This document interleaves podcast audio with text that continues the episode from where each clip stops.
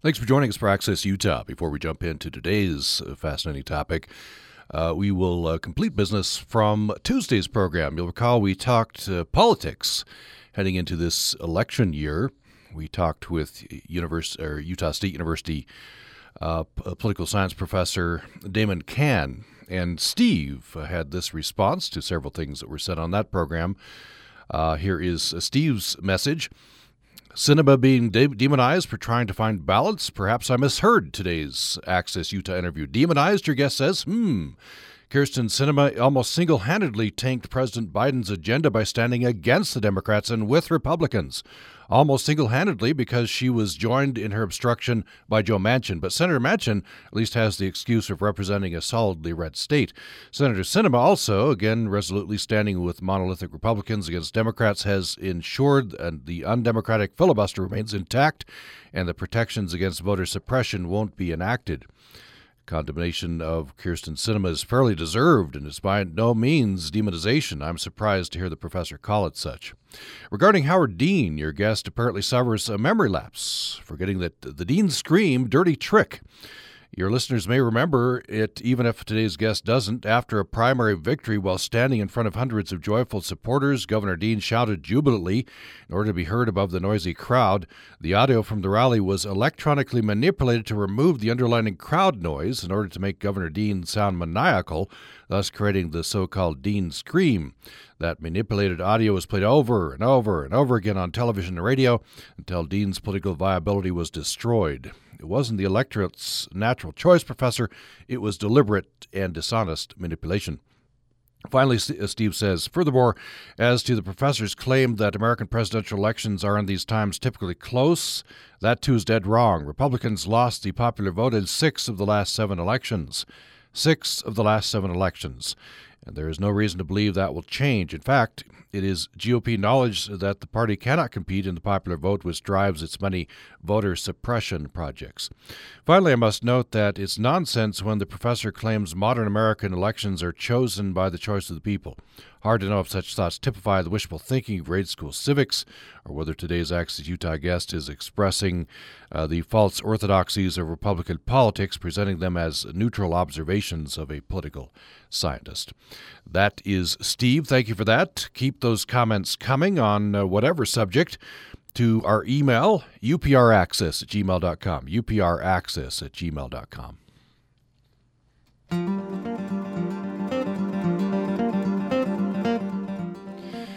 Welcome now to Access Utah. Though it's unlikely that the threat of prosecution under international law will stop Russian President Vladimir Putin, University of Utah adjunct professor of law David Schwendiman says that Putin should be held accountable and that prosecuting atrocities in Ukraine is an international obligation. We're going to talk about that on the program today. David Schwendiman is, has served as a prosecutor in the U.S. Department of Justice for more than 25 years. He was an international prosecutor in the Special Department for War Crimes of the State Prosecutor's Office in Bosnia and Herzegovina and the lead prosecutor for the EU Special Investigative Task Force overseeing the investigation of war crimes and crimes against humanity committed in Kosovo. And he was chief prosecutor of the Kosovo Specialist Prosecutor's Office uh, in The Hague. He's currently adjunct professor of law at University of Utah's S.J. Quinney College of uh, Law. Uh, professor Schwendiman, thank you so much for joining us today. Uh, it's my pleasure, Tom. Thank you for having me on. Appreciate uh, appreciate you joining us on this very important subject. Uh, and I'll give this disclaimer. Uh, I think people will realize, but uh, we're going to be talking about atrocities, potential war crimes, and so some of the discussion may be unsettling for for some listeners. Um, so. President Biden has called uh, Vladimir Putin a war criminal, at least on two occasions. Uh, Boris Johnson, the British Prime Minister, called Putin a war criminal. I believe there's been some action at the United Nations as well. Yes. Um, in fact, uh, there's been quite a bit of action around the world on this subject. A lot of talk um, and a lot of things done uh, other than talk.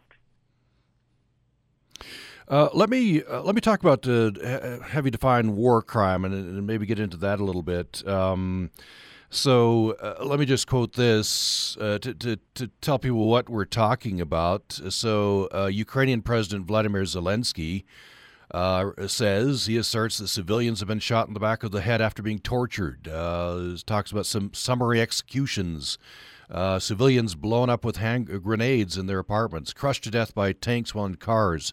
He asserts that women have been raped and killed in front of their children. People dismembered had their throats cut.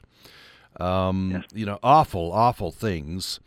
Um, mm-hmm. Some people might say, uh, this is not the prevailing opinion, of course, but some people might say, well, you know, war is terrible. Uh, things yeah. are going to happen. Uh, th- yeah. That's that's not where we've come. We've come to uh, that there are things that are out of bounds in war, right? Yes, yes.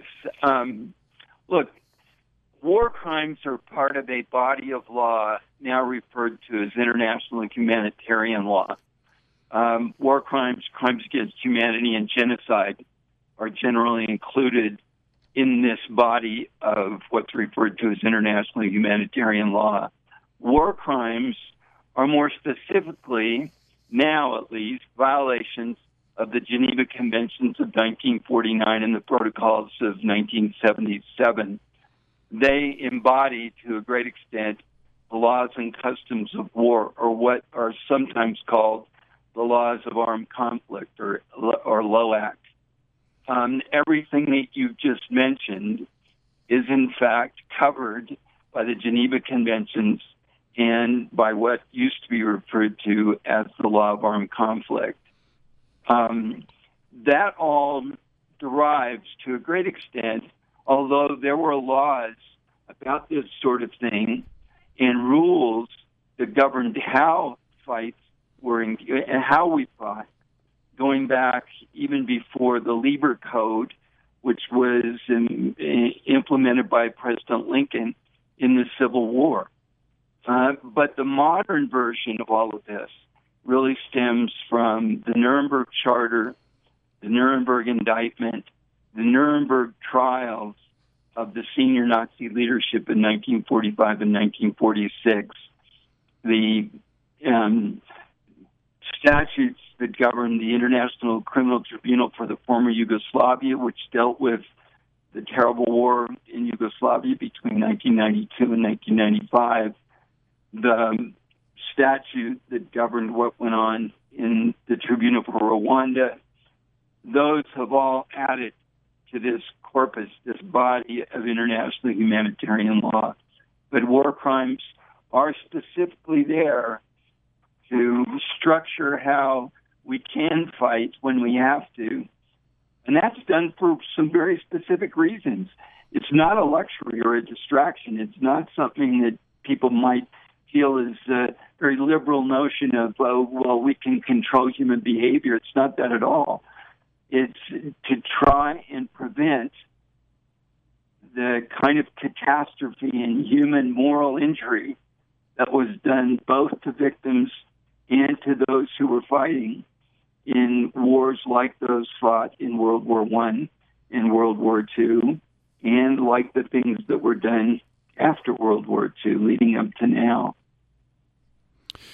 Uh, so uh, I'm referring to some notes uh, for our listeners, to the notes as Professor Schwendiman sent me that appreciate these notes, and uh, I'll be referring to these. But um, uh, so you note that, um, and I, just, I noticed the introduction, uh, you know, threat of prosecution of war crimes very unlikely to deter President Putin in any way.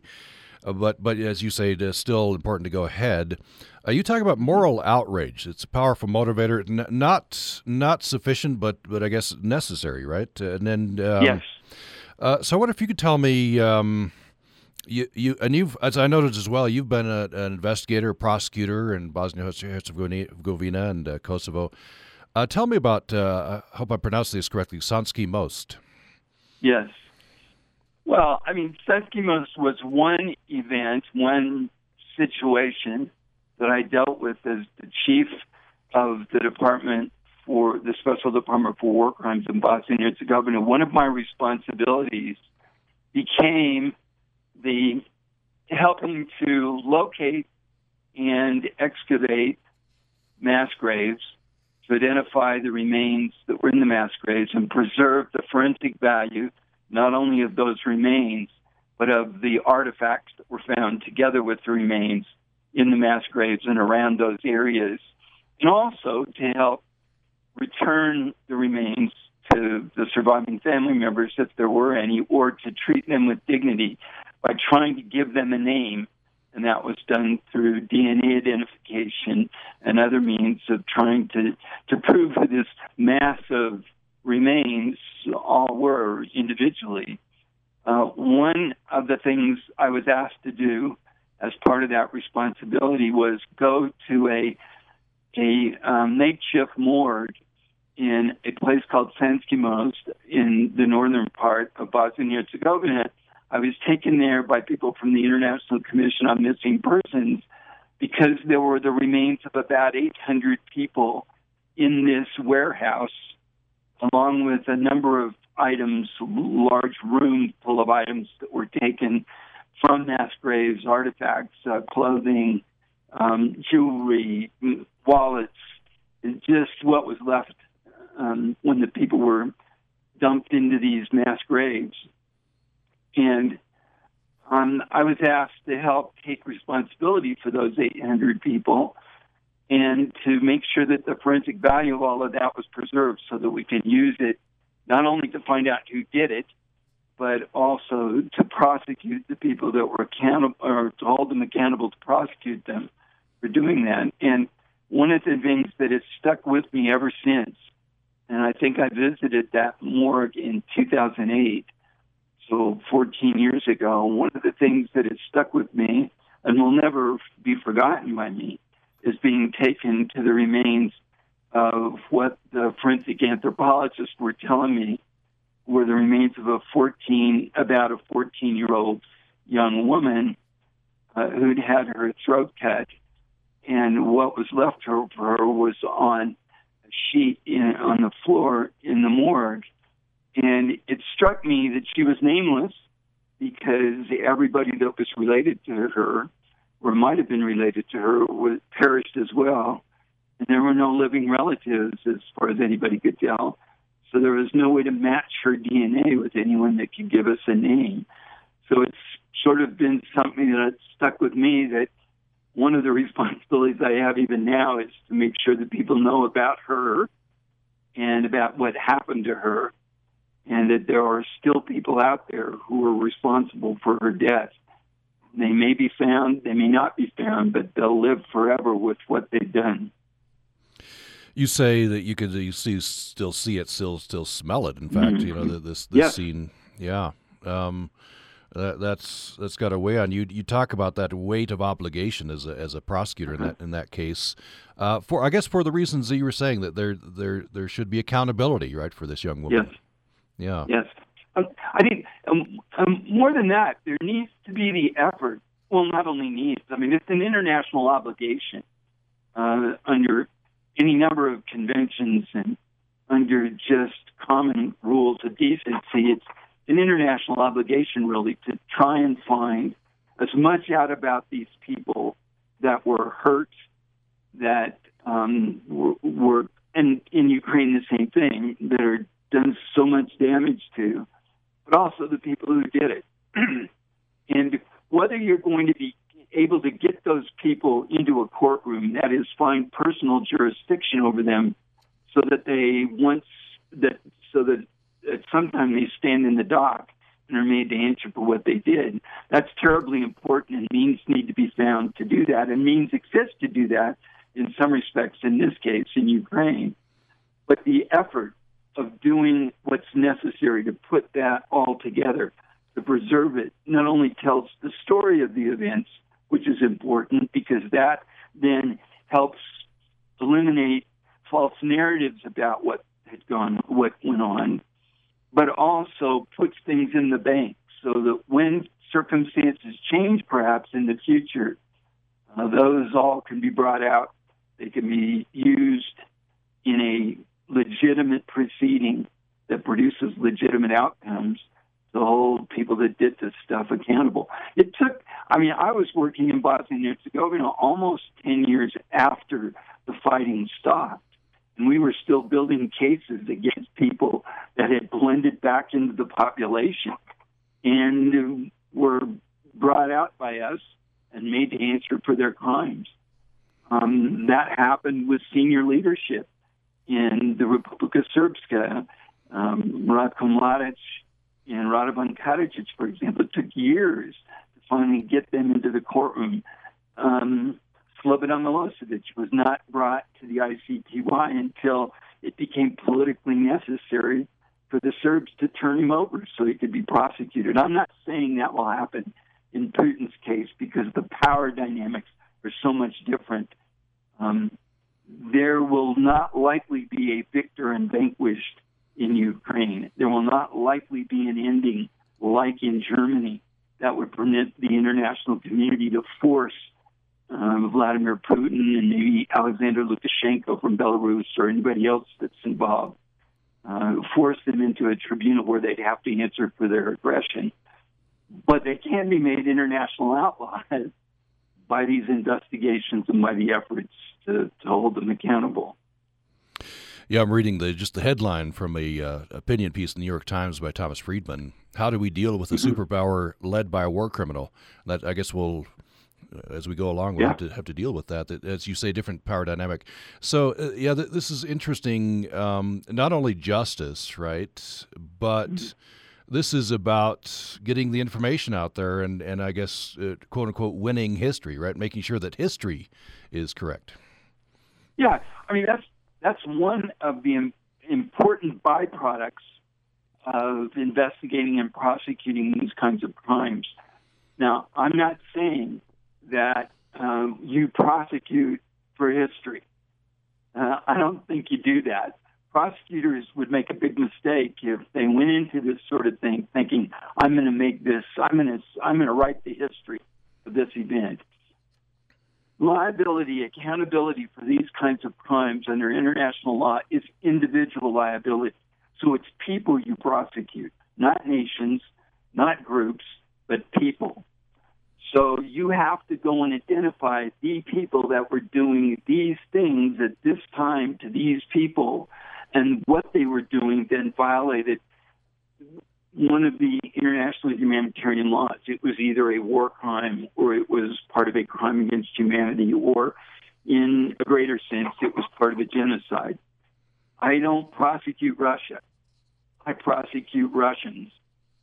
So um, you build a history by prosecuting so many cases and so many people at certain levels that the narrative becomes clearer um, so that people can't go back later and say, "Oh, that really didn't happen." Um, it, it's all made up. There weren't six million Jews that were killed in the Holocaust. Um, that's just uh, that's inflated or conflated history. There really weren't people that were murdered in Srebrenica. That's not the way it happened. In fact, the cases that have been prosecuted, some of which I oversaw, with regard to Srebrenica have told the story, have told the history, have made it clear that there were people that set out to murder 8,000 plus men and boys in Srebrenica and did it for a purpose, and that is to eliminate the Muslim population in that part of the in that part of Bosnia and Herzegovina. So eh, you're not going to you're not going to compete with the facts that have been developed in those cases if you want to tell lies about it. And, the facts are important. I, I, was thinking about the Holocaust, of course, when we were, you know, we all do, as we talk about these things. Mm-hmm. And it's it's interesting to me that uh, you know uh, Holocaust deniers that I've uh, I've never encountered one person, but I've read Mm-hmm. usually don't say uh, never happened. They're usually saying uh, they're on the way to that. They're they're saying okay, it wasn't yeah. six million, it was three million. But but you can yeah. you know you first you have to minimize it, and then you can do away with it. And and so the yeah. facts are very important. Yeah. Yeah. No, I, I mean, and one of the ways, one of the few ways that you can establish clear facts when it comes to this is to get them from the mouths of people that experience the event and do it in a way that is um, is acceptably verifiable. And a courtroom is sometimes the way to do that. Um, like I, I mean, I've had probably hundreds of witnesses that I've put on in the trials that I was responsible for in Bosnia and Herzegovina or oversaw those trials. And um, wow, you get everything from people that are very clear on what happened to them to people that suffered so badly that they can't remember very much of what happened to them except the really important details. Uh, for example, those Russian soldiers, in example in Ukraine, the Russian soldiers that went into Ukraine wouldn't have been personal uh, friends of, or wouldn't have been people that the people in Ukraine and Mariupol, for example, or Bucha, would have known. It's not like there's a murder committed by a neighbor. Uh, this is murders committed by unknown people for the most part. Um, and when people are in a situation where they're being mistreated, um, beaten, tortured, um, where they're witnesses to murders, in my experience, most of those people are trying to survive. The last thing they're doing is trying to remember the names or the or the look or the face or anything else about somebody who's doing it. Um, they will if proper investigative and interrogation techniques are used, be able to give you information that will help you establish who those people were. But it's a process that is very difficult. It's very fraught with um, possibility of corruption, and I mean corruption by the narratives being somehow affected um, so that they don't they aren't completely believable or reliable. But there are rules, jurisprudence that's grown up in the tribunals that have dealt with these things to take all of that into account and to provide standards for weighing the credibility or the reliability of that evidence. And that's been a process, a process that's been developing over the last 20 years. So, I, you know, getting to the truth um, the trials are one way of getting to the truth, and it's something that needs to, and the collection of the information, the collection of the evidence, the preservation of interviews and, and recollections has to be done now. And I think it is being done now. Uh, how thoroughly is another question. I want to take up that thread. We'll talk about a lot more about this as well. I want to take a brief break now. Uh, we're talking with uh, David Schwendiman. Uh, he has been an international prosecutor uh, in Bosnia and Herzegovina and uh, Kosovo. Um, he has uh, overseen investigation of war crimes and crimes against humanity committed in Kosovo. He's chief prosecutor at the Kosovo Specialist Prosecutor's Office in The Hague. Has a lot of experience in this area. We're talking about war crimes, crimes against humanity, potentially committed in Ukraine, and and what to do going forward. Um, David Schwendiman currently uh, is an adjunct professor of law at University of Utah's S.J. Quinney College of Law. We'll have more following this break.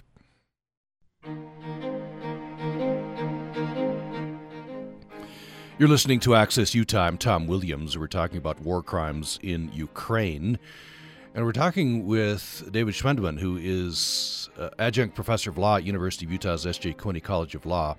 He served as a prosecutor in the U.S. Department of Justice for more than 25 years and most germane to our discussion today, he was an international prosecutor in the Special Department for War Crimes of the State Prosecutor's Office in Bosnia and Herzegovina, lead prosecutor for the EU Special Investigative Task Force overseeing investigation of war crimes and crimes against humanity committed in Kosovo, and chief prosecutor of the Kosovo Specialist Prosecutor's Office in The Hague. So he has extensive experience in, in this area. Uh, before we get into um, preserving evidence, um, I want to talk about the uh, witnesses that you referenced coming to the trials. This could be years, could be decades after after atrocities were committed. But uh, you know, you you, you bring in um, uh, the potential committed uh, the person who committed the atrocities, and then witnesses get to confront them. I guess, and uh, so yeah. this must be must be important for for some of those witnesses, some of those victims, to be able to confront that person in, in court. Yeah, I I, I how they react to it um, varies considerably. Um, it varies based on how they were treated, what happened to them, uh, who they are, obviously, what they've been doing in their lives since the events occurred, uh, what they've been through, how they've established new lives, that sort of thing. But the one characteristic of a trial is that when the events occurred, when they happened, when they were done to these people that are witnesses, those people were, weren't in control. It was being done to them. They were being robbed of their dignity in so many different ways beaten, tortured, raped, um, made to watch those sorts of things, made to watch loved ones murdered, maybe assaulted at the same time their loved ones were murdered and left for dead. I had one witness who was like that. Uh, in fact, two. I guess what happened when they came to the courtroom is that they were then in control. They were able to tell the story. They were able to look at the person who had done it if they choose, chose to, or not look at them if they didn't want to. But they were in control. They were able then to be a person who was regaining some dignity by saying to this person who was sitting in front of them, or in one case, six people that were sitting there, or 20 people in another case, say, You did this to me. This is how you did it. And I'm here to help hold you accountable for what you did to me and what you did to others. I had one witness, Fred Spahich, who was the only survivor of 50 who had been taken to a pit in a part of Herzegovina. And he survived while the other 49 were murdered, shot at the mouth of the pit, and dumped in the hole. And, and he escaped it. But he was the only person that could come and tell the story of what had happened. And I kept in touch with him in, in a way ever since. And that's what he told me after he testified. I, I came here because I could be the one that told this story and I could confront the person that actually had done some of this, one of the people that had done. Yeah, that's, by the way, that's, that's, that's heavy work, right, as a prosecutor investigator. I mean, you, you, not as heavy as yeah. the victims went through, but that's that's a lot to but to investigate this these kind of atrocities. Um, so uh, let's talk about evidence. Uh, I guess mm-hmm. now is the time. Now is the prime yes. time. Even but difficulties in the fog of war. Uh, I, I, get who who who collects the evidence and what? Uh, how do you go about it? Well, I mean that's a question that's being answered now in Ukraine. Um, the, the French, for example, the Center forensic team to Ukraine to help the Ukrainians collect evidence. Uh, there will be Ukrainian teams that have already been formed by the prosecutor general. Uh, she has already announced that they've opened cases and they have the authority. It's happening on their territory. It's happening to their people. They have laws. They have courts. They have a prosecutor's office, prosecutor general's office that are functioning. So they have not only the opportunity, but the responsibility for collecting evidence. Um, the International Criminal Court, who, though Ukraine is not a member of the International Criminal Court, neither is Russia, neither is Belarus, and neither is the U.S. for that matter. But Ukraine in 2015 accepted as a non party state the jurisdiction of the ICC for crimes against humanity and war crimes committed on Ukrainian soil beginning in 2014. It goes back to the Crimea. So the International Criminal Court, Karim Khan, the chief prosecutor, has responsibility and now has the authority because other states that are members of the ICC have made a referral to him. He has the authority and responsibility for investigating on the ground crimes against humanity and war crimes being committed. So I know he has people on the ground doing that. I know some of them. Um, there are, um, I'm sure, other agencies or non governmental agencies that are collecting information. There is even uh, private open source um, people that are collecting information that a um, accountability project Global Accountability Project at Syracuse just put together an open source report that was published yesterday, I think, on war crimes in Ukraine. So there's a million people collecting all this information, and in a time when uh, the ability to take digital imagery and send it around the world is so common and easy, even for people that are in the middle of an event. Uh, there's a lot of stuff being generated. So the question now is how that's going to be coordinated, collected, preserved, verified to ensure its reliability. And there are protocols that have been developed for doing that when it comes to digital imagery. And an intelligence take, you know, who's managing what the intelligence agencies are able to provide and what they will provide uh, when the time comes. For example, captured communications that go up the chain of command for orders given to Russian units to do one thing or another. One of the critical pieces of evidence in, um, in Ratko Mladic's case in The Hague, that wasn't mine, it was done by somebody I know, Alan Tieger and some others. But one of the critical pieces of evidence was a captured communication between Ratko Mladic and his artillery uh, units on the ground near Sarajevo, instructing them to shell a civilian area to terrorize the people in that area. A clear, clear evidence of a direct order to commit a war crime. And there will be a lot of that in this case.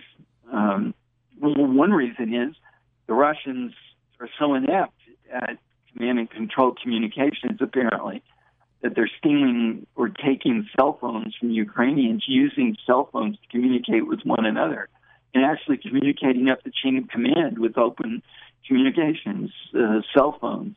All of that's being captured by ordinary folks that have the skill to do that. And it's being reported. I mean, Washington Post and the New York Times reported actually played translations of those communications. So all of that is going to be critical when it comes time to holding people accountable, and more importantly, identifying who the people are and what exactly they did uh, during all of this. So uh, eventually, uh, specific people will be charged with war crimes and perhaps crimes against humanity. Let's take war crimes first. Um, what uh, what are we talking about specifically there? Oh, you're talking about um, mm-hmm. deliberate murder. You're talking about uh, beatings, torture. You're talking about rape. You're talking about indiscriminate shelling of civilian targets, deliberate shelling of hospitals and uh, other civilian targets, deliberately trying to destroy the infrastructure uh, in a city like Mariupol to make it impossible for people to live and to force them to leave. So those are all war crimes. Um, those are all great violations um, of the Geneva Conventions. So you're talking about those specifically, and you're talking about people being held accountable from the grunts who pull the trigger all the way to the generals who give the orders in the political leadership that make it possible for those things to occur. One not unique thing, but one thing that's becoming apparent in all that's happening in Ukraine. And given all of this in the context of Syria and Chechnya in particular, and in Georgia and in Crimea, this is the Russians, this is Russian leadership, this is Putin, his accomplices, the generals who are following his direction, engaging in violations of war crimes and in crimes against humanity as a tactic and strategy of war. So these aren't just things that happen because discipline breaks down in a unit. The U.S. has had some of those problems in Afghanistan and Iraq, for example, and they were prosecuted by us as war crimes. But this is a this is a strategy and tactic of violations of international humanitarian law uh, to gain a to gain military and political objectives, and that um, that makes this it makes it very necessary for this to be dealt with by both the international community and Ukraine. Um, these are direct challenges to the international rules based order that has existed and kept something of the peace since 1945. Um, do you think there'll be a charge of genocide brought? Um, do, you, do, you, see evidence question. there? Yeah, that, that, that's a really good question because I've had experience with this. genocide is like the major league crime. If you don't have genocide, you know, it's not as serious as it should be. Well, that's not true. Crimes against humanity are just as serious as genocide, uh, as are war crimes, particularly for the individuals that are hurt. Genocide is a crime committed against groups, against um, against groups. Um, it's to some extent an identity crime. Um, what you have in Ukraine, it, it, appears, based on the patterns that are evolved or the emerging from the information on the ground, from the evidence that's being collected, is that Russia, through its actors on the ground, Putin driving are attempting to eliminate Ukrainians as a political unit, destroy their identity as Ukrainians. And that would be one of the things forbidden by the Genocide Convention. It's one of those things forbidden in the genocide, uh, the way genocide is defined as a crime. You have to have genocidal intent. You have to intend to destroy, in whole or in part, a group based on identity, political affiliation, um, gender, race. There are a couple of other categories, and you have to do that by means of murder, um, other crimes that um, displacement, um, forcing people to leave, um, that sort of thing. And it appears to me, at least, that the evidence is mounting that, in fact, what Putin and his accomplices are trying to to do is to are doing is committing the crime of genocide. Now, that's the crime of genocide. When you're talking in political terms, it's not uncommon to have people, and, and I admire President Biden having the courage to do it, to talk about genocide in a more general political sense. And I think that's what um, Vladimir Zelensky has talked about as well, and, and others. Um, it is one of those ways of expressing moral outrage about what's going on. But the problem with doing that is that because of the Genocide Convention, which the U.S. finally ratified 30 years after it was adopted, uh, is that there are certain responsibilities that follow from a declaration of genocide. It's generally referred to as responsibility to protect, R2P. If you acknowledge that it's, that it's a genocide, you may have a responsibility to intervene and prevent it and stop or stop it if it's occurring. And I think that's one of the reasons that the U.S. has a policy position. You heard Jen Psaki yesterday, uh, and you heard others talk about President Biden was expressing a moral position, a moral, uh, more moral outrage, not expressing the U.S. position with regard to genocide. That still has to be determined. You heard them talk about that. I think one of the reasons for doing that is that there are consequences when the country is determined that it is a genocide. Then you have some responsibility for getting involved. And they are not probably ready to get involved in any greater way than they already are. Let's take another break. Uh, when we come back, we'll have our final segment uh, with David Schwendiman. Uh, he uh, is adjunct professor of law at the University of Utah's S.J. Quinney College of Law, and he has served as an international prosecutor in Bosnia Herzegovina, Kosovo, uh, The Hague. And uh, we'll talk more about war crimes in Ukraine following this break.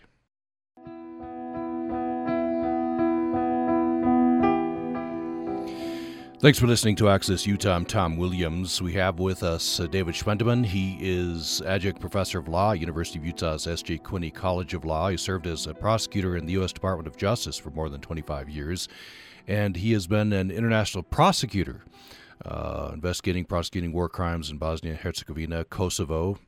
Uh, he's uh, done work at The Hague um, and uh, so has expertise to talk about war crimes in Ukraine. That's our subject uh, today. We have about seven minutes left in this last segment. I just want to read complete from the notes that you sent me. This struck me, Professor Schwendiman, talking about frustration. I think some, that some people will feel that. Uh, You're not going to bring every last uh, person uh, who committed war crimes to justice and uh, that you're racing against time. Let me just read this. This is Professor Schwendiman.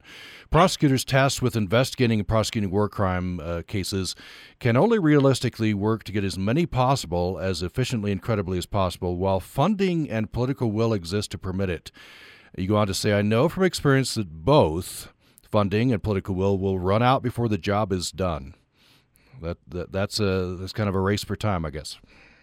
Yes. Yep. Uh, it's just, uh, you know, it's just a fact of life. Um, moral outrage right now is burning very bright, and it should. Uh, what's happening in Ukraine deserves moral outrage, deserves as much as can be brought to it. But, you know, we have short attention spans. Um, I mean, I've had a lot of experience in Afghanistan as well uh, was the justice attaché there for, for four years, four full years on the ground. I had a lot of friends, a lot of people that I worked with who were Afghans. And I lived through what went on in August um, last year, like every one of them, and was on the phone with them and was dealing with uh, trying to get them out and trying to get them into safety and safe haven. But, you know, not many people are talking about Afghanistan any longer. um, all of that has become sort of dim. And it's dim to some extent by what's going on in Ukraine. I think the longer this goes on, the more difficult it is going to, is going to be to sustain what's necessary to make holding people accountable for what went on uh, to account in any sort of criminal proceeding. Um, I, I hope that it will last for a long, long time, but geez, it becomes very difficult to get people in positions of political leadership to commit money, funds, personnel, and the kind of political will necessary to keep these things going for as long as they need to. And they can take a long, long time. I think a lot of prosecutions having to do with individuals responsible for Nazi crimes were not finished in Germany until, you know, the early 2000s. You're talking about a long term commitment. And I think with what's going on here, they'll probably get to more sooner than is ordinary in these kinds of cases, but it's still going to take a while. You write in these notes, so uh, just have a couple minutes left. Uh, perhaps end with this. Uh, you see, the expectation that international criminal norms, those, for example, that forbid war crimes, crimes against humanity, will be enforced, those responsible for violating them will be held to account, punished, if found guilty, is at least since Nuremberg becoming the norm. I guess you would say yes. that, that that's a that's a positive development. Yes, yeah.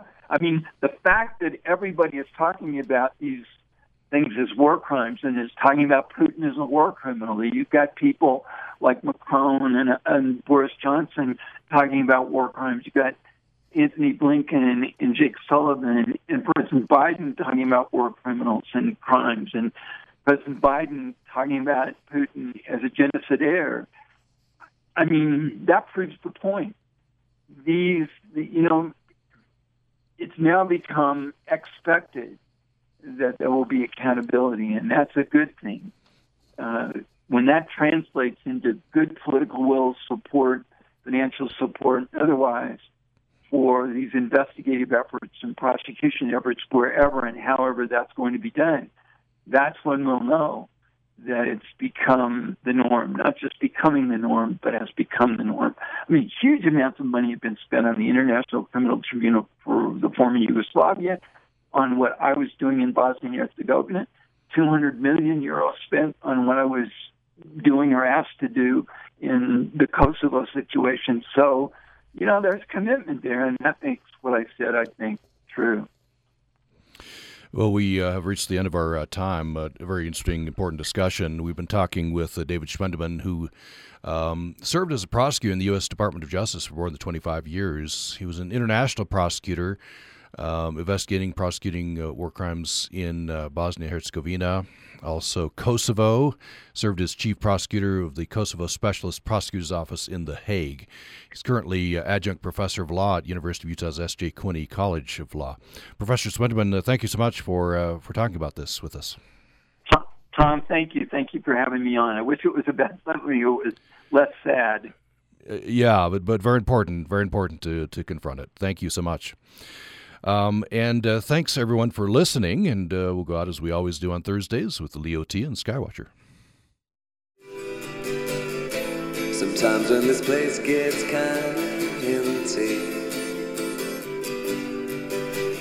sound of their breath fades with the light. It's Skywatcher Leo T here as we look up, look around, and get a little bit lost in space looking up from the good planet Earth in the morning with your hot chai or whatever warms you into the dawn. The long strand of planets spanning east to southeast continues, with Jupiter closest to the horizon, followed on the right by Venus, Mars, and Saturn angling up into the sky almost equally spread apart from terra firma.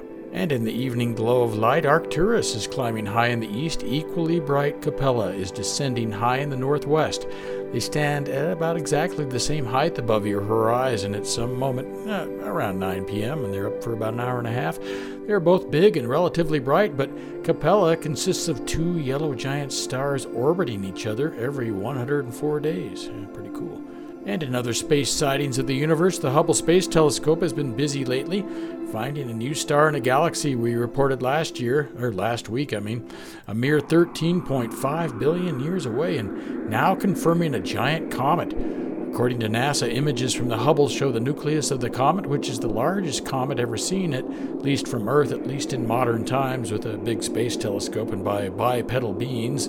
This beauty stretches about 80 miles across and is about 50 times larger than the average comet core. David Jewitt of UCLA says the comet is literally the tip of the iceberg for many thousands of comets that are too faint to be seen in the more distant parts of the solar system.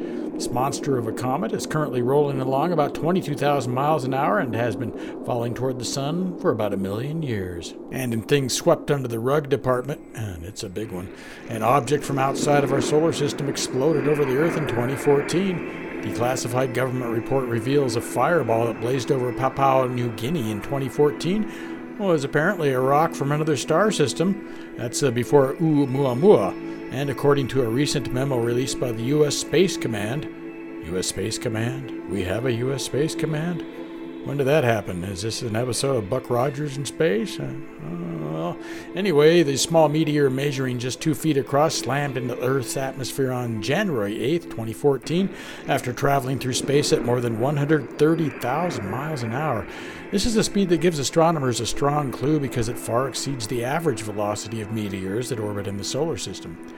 This study says meteor's speed, along with the trajectory of its orbit, showed that the object had originated far beyond our solar system, possibly from the deep interior of a planetary system or a star in the thick disk of the Milky Way galaxy. You can see an artist's illustration of this as well as other photos, images, and sources from this report on the Skywatcher Facebook page. Check it out. And NASA has fired up the core of its Artemis 1 moon rocket in preparation for a possible June test flight of the rocket around the moon, sans humans, as NASA gets set for a moon mission with people on board. It's many skies, one culture. Walks all over the sky from the Tsimshian tribe, Pacific Northwest coast. Back when the sky was completely dark, there was a chief with two sons, a younger son, one who walks all over the sky, and an older son, walking about early.